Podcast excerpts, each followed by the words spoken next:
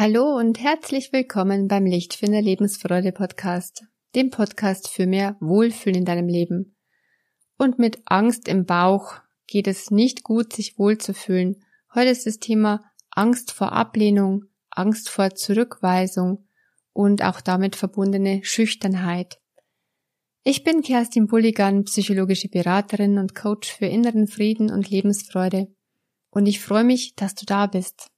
Zeit wird's, diese hinderliche Angst vor Ablehnung und Zurückweisung endlich abzulegen. Heute geht es um ein Thema, das für viele Menschen sehr, sehr belastend ist und ihnen wirklich Möglichkeiten im Leben verbaut, verhindert, weil sie diese Angst haben, diese Angst vor Ablehnung, diese Angst vor Zurückweisung weil sie einfach zu schüchtern, zu scheu sind, für sich einzustehen oder hinauszugehen in die Welt oder eine entsprechende Bitte zu stellen. Ja, und was das alles macht und wie man da rauskommt, wie man diese Angst vor Ablehnung und diese Schüchternheit endlich ablegen kann, darum geht's in der heutigen Podcast-Folge. Die Angst vor Ablehnung und Zurückweisung ist also tatsächlich ein ganz häufiges Phänomen. Diese Angst hat tatsächlich ganz viele Gesichter. Es ist zum Beispiel die Angst vor einem Nein, die Angst vor Enttäuschung, die Angst vor der Reaktion und Beurteilung anderer, die Angst vor starken Emotionen wie Ärger oder Wut. Im Kern ist es immer die Angst, als schlecht beurteilt zu werden, nicht gemocht zu werden. Nimm es nicht persönlich, ist dann der häufigste Ratschlag, wenn man eine Ablehnung bekommen hat und eigentlich am Boden zerstört ist. Ja, genau. Wenn es so einfach wäre. Mach dir nichts draus. Hm. Das will halt blöderweise so schlecht gelingen. Vielleicht hilft es dir zu erfahren, dass die größten Genies und erfolgreichsten Menschen oft wirklich prägende Erfahrungen mit Ablehnung in ihrem Leben machen mussten und immer wieder aufs Neue machen müssen. Ich erzähle mal von einem heute prominenten Chinesen, der es sich zur Lebensaufgabe gemacht hat, sich von diesem Thema Angst vor Ablehnung zu befreien. Jia Zhang, geboren damals in Peking, hatte als Kind in der Grundschule ein prägendes Erlebnis, wo er damals sehr bitter Ablehnung erfahren hat. Und irgendwann als junger Erwachsener ist ihm schmerzlich bewusst geworden, dass ihn diese Angst jahrelang gehindert hat, ein erfolgreiches und vor allem ein glückliches Leben zu führen, weil er nämlich immer wieder davongerannt ist. Davongerannt ist, bevor er erneut eine Ablehnung kassieren hätte können. Und so hat er viele Chancen in seinem Leben gar nicht erst wahrgenommen und einfach verstreichen lassen. Der kleine sechsjährige Jar war damals so tief erschüttert worden von seinem Erlebnis, dass er quasi das Leben des erwachsenen Jar diktiert hat und ihn immer wieder flüchten hat lassen vor Angst. Jar fand, dass er das endlich ändern wollte und suchte nach Möglichkeiten, mit seiner Angst vor Ablehnung umzugehen. Schließlich hat ihm Google rejectiontherapy.com vorgeschlagen, die Ablehnungstherapie des kanadischen Unternehmers Jason Comley. Dieser empfiehlt, mindestens 30 Tage lang gezielt einen Tag nach dem anderen Ablehnungen zu kassieren, quasi als Abhärtungsprogramm. Ja wollte es dann schon ordentlich machen und nahm sich deshalb gleich 100 Tage vor. Jeden Tag mit einer anderen Challenge. Und er ließ sich dabei filmen. Seine Videos haben ihn über Nacht zur YouTube-Berühmtheit gemacht und sind seitdem Millionenmal geklickt worden. Eines seiner beliebtesten Videos ist es mit den Donuts in Form olympischer Ringe. Das wurde sechs Millionen Mal mittlerweile geklickt. Zum Beispiel hat er mit einem Rosenstöckchen in der Hand an die Haustür geklopft in einer Vorstadtsiedlung und den Besitzer gefragt, ob er wohl in dessen Garten jetzt dieses Blumenstöckchen einpflanzen dürfte. Der Mann hat sofort gesagt, nein, geht nicht. und äh, der Jar hat sich umgedreht und wollte eigentlich gleich wieder gehen. Doch dann hat er nochmal nachgefragt, hm, warum eigentlich nicht? Da hat der Mann gemeint, ja, also prinzipiell gerne, nur sein Hund würde immer die Blumen gleich wieder ausbuddeln im Vorgarten, da wäre es doch schade um den schönen Rosenstock. Aber fragen Sie doch mal meine Nachbarin Conny, die wird sich bestimmt freuen. Und das hat er dann auch gemacht und tatsächlich, sie hat sich gefreut, er durfte das Rosenstöckchen da einpflanzen. Oder er hat im Schnellrestaurant nach einem Burger Refill gefragt. Er musste dann erstmal erklären, was er damit meint. Es gibt ja manchmal Getränke-Refills in Schnellrestaurants. Naja, und er hat sich halt gedacht, das frage ich doch mal nach einem Burger Refill, ob ich den auch aufgefüllt ersetzt bekomme. Oder er hat gefragt, ob er mal die Studenten eines Uniprofessors unterrichten dürfte. Also im Laufe dieser Challenge kam es dann zu ganz erstaunlichen Ergebnissen und Erfahrungen. Ich verlinke dir mal den TED Talk von Jajang unten in den Show Notes. Es ist wirklich ein Erlebnis, ihm zuzuhören. Er strahlt so richtig was aus. Es ist echt toll. Und über seine 100 Tage Challenge hat er auch ein Buch geschrieben. Das heißt, wie ich meine Angst vor Zurückweisung überwand und unbesiegbar wurde. Ein paar seiner wichtigsten Erkenntnisse möchte ich nachher unbedingt mit dir teilen. Doch zunächst mal, woher kommt eigentlich diese verbreitete Angst vor Ablehnung? Sie ist genetisch verankert. Beim einen mehr ausgeprägt, beim anderen weniger. Doch sie gehört zu unseren evolutionären Wurzeln, denn dazugehören war schon immer wichtig. Zu einer Gruppe, zu einer Horde dazuzugehören, war überlebensnotwendig in unseren frühen Anfängen der Menschheitsgeschichte. Und durch diese evolutionären Wurzeln ist es eine durchaus tief sitzende Angst. Ausgrenzung aus der Gruppe war früher ein Todesurteil und ist es auch heute noch für ein Kind. In der Kindheit hat jeder erlebt, dass man auf andere angewiesen ist. Menschliche Säuglinge können nicht ohne Fürsorge aufwachsen.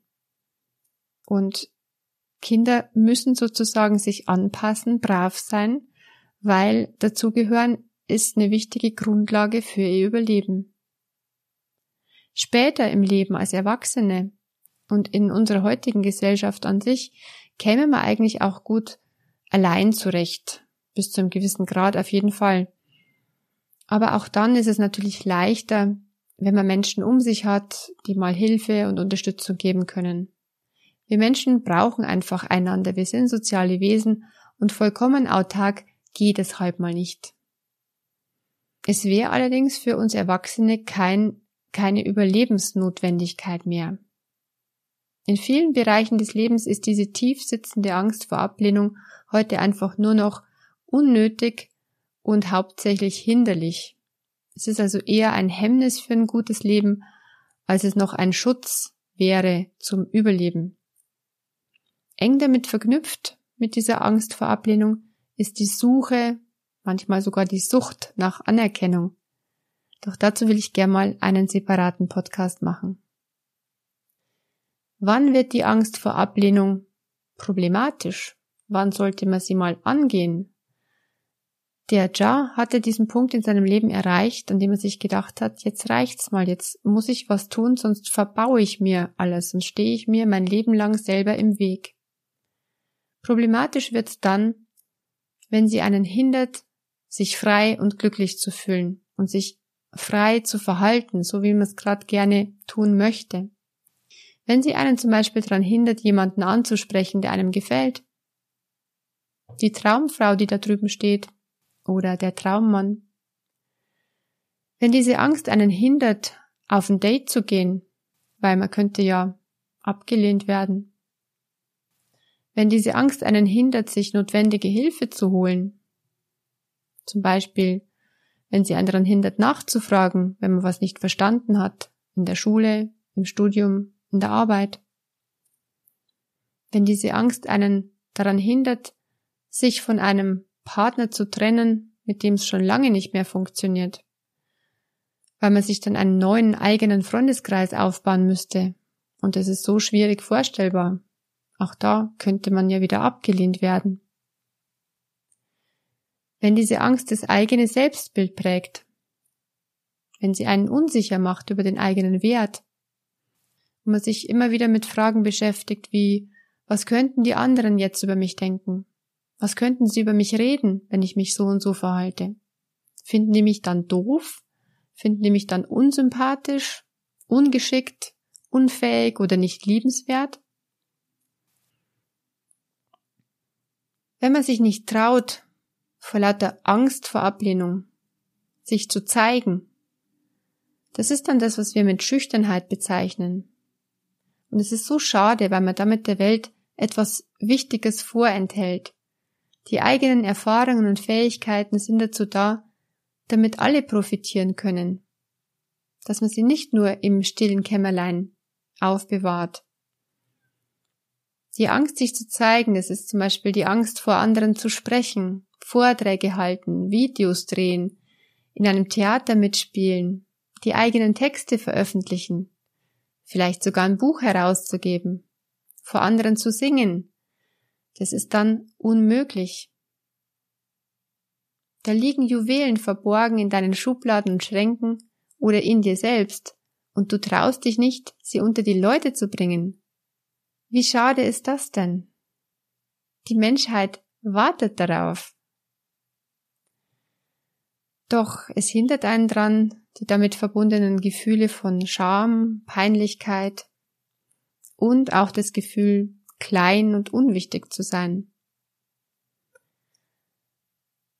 Radikale Wege aus der Angst heraus sind Mutproben, so wie es der Jajang angestellt hat, Konfrontationen mit der Angst. Die kennt man auch aus der Verhaltenstherapie. Da gibt's diesen berühmten Tipp, ach, ähm, geh doch mal durch die Fußgängerzone, heb irgendwann beide Arme hoch und fang an, ein Weihnachtslied zu singen. Egal, ob nun Weihnachtszeit ist oder nicht, mach's einfach.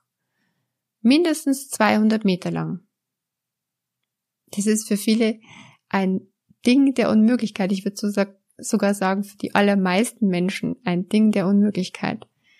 Die könnten ja denken, ich wäre verrückt. Mein Gott, ähm, ich will doch nicht als Verrückte gelten. Doch wer tatsächlich mal so einen Versuch wagt, vielleicht im Rahmen einer Verhaltenstherapie oder einfach mal, weil er diese Mutprobe ausprobieren möchte, dann wird er feststellen, dass die meisten Leute dich gar nicht sehen. Die meisten Leute sind tatsächlich mit sich selber so beschäftigt, denen fällt es gar nicht auf. Und andere sind belustigt oder verwundert, Manche tippen sich vielleicht an die Stirn. Ja, okay. Also das ist eine Möglichkeit. Oder Jajangs Abhärtungstherapie, Ablehnung immer wieder herauszufordern, immer wieder sich darin zu üben, eine Ablehnung einzukassieren und daran zu wachsen und damit umzugehen. Jajang sagt, die Ablehnung umarmen, das ist der Weg, sie anzunehmen, Vielleicht hast du ja auch schon die eine oder andere Mutprobe gemacht, bestimmt sogar in deinem Leben. Wenn du mal über deinen Schatten gesprungen bist und dich einfach mal getraut hast, einfach mal gefragt hast oder einfach mal, ja, irgendwas außer der Reihe gemacht hast und deine Komfortzone überschritten hast. Und dann hast du das vielleicht auch erkannt, was der Jajang erkennen hat dürfen aus seinen Mutproben, nämlich ich habe es überlebt. Ich überlebe es jedes Mal wieder und es macht mich jedes Mal stärker. Du hast es auch überlebt, oder? Und die nächste Erkenntnis ist, dass es unterschiedliche Menschen gibt und unterschiedliche Reaktionen, je nachdem, wie der andere gerade drauf ist, auch je nach seinem Charakter und je nach dessen Tagesform, wird er anders reagieren mal so, mal so. Und so hat's eigentlich nicht viel mit mir zu tun, wie der andere nun reagiert. Es ist auch schnell mal abgelehnt, es ist auch schnell mal unbedacht Nein gesagt. Und manchmal liegt es auch einfach an der Sache, die einem Menschen entweder recht ist oder gefällt oder eben nicht. Mir ist ja auch nicht alles recht und gefällt auch nicht alles. Und schon gar nicht zu jeder Zeit. Manches liegt mir grundsätzlich nicht. Manches mag ich je nach Stimmung oder eben gerade nicht.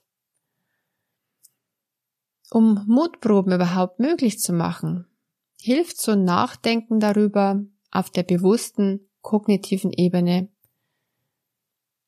Doch noch hilfreicher ist es, die Gefühlsebene zu erreichen. Sehr kraftvoll und individuell geht es mit innerer Kindarbeit auf unbewusster Ebene. Und es ist auf jeden Fall Selbsthilfe möglich. Ich möchte gern mit dir zusammen eine Selbsthilfeübung durchführen, in der du für dich schon eine große Erleichterung erfahren kannst. Ich werde sie aber vermutlich in die nächste Folge hineinschieben. Den meisten Leuten macht es nicht wirklich Spaß, eine Ablehnung zu erfahren. Und Abhärtung ist vielleicht nicht für jeden was. Deshalb möchte ich dir hier ein paar Tipps geben, wie die Ablehnung unwahrscheinlicher und die Akzeptanz wahrscheinlicher wird. So kannst du die Wahrscheinlichkeit erhöhen, dass eine Bitte von dir akzeptiert wird. Vor Jahren machte Robert Cialdini ein spannendes Experiment an einem Kopierer, wo die Leute Schlange anstanden. Darf ich bitte vor, weil ich es eilig habe? 100% ließen den Frager vor. Wenn er keine Begründung angab, dann waren es nur 60%. Die Angabe von Gründen erhöht also die Wahrscheinlichkeit, dass eine Bitte auch erhört wird. Und sie haben dann sogar herausgefunden, dass es völlig egal ist, was man da für eine Begründung gibt. Also es kam die absurde Begründung, darf ich bitte vor, weil ich Kopien machen muss. Sie haben tatsächlich herausgefunden, das Wörtchen weil ist dabei entscheidend und gar nicht der Grund selbst. Die Zweifel der anderen aufgreifen, ernst nehmen, hilft, miteinander in Dialog zu kommen und vielleicht doch noch ein Ja zu ermöglichen. So hat Zhang diese Erfahrung immer wieder gemacht. Wenn er zum Beispiel die Leute direkt darauf angesprochen hat. Ganz schön verrückte Idee, oder? Dann waren sie plötzlich bereit, sich auf was ganz Neues mal einzulassen.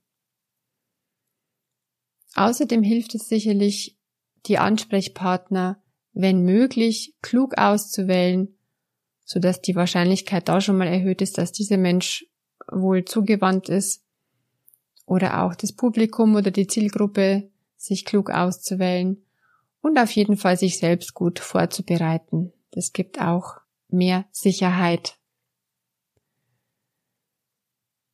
Ja, wenn es um Angst geht, wie in diesem Fall Angst vor Ablehnung, dann empfehle ich eigentlich immer das Worst-Case-Szenario mal im Kopf ablaufen zu lassen.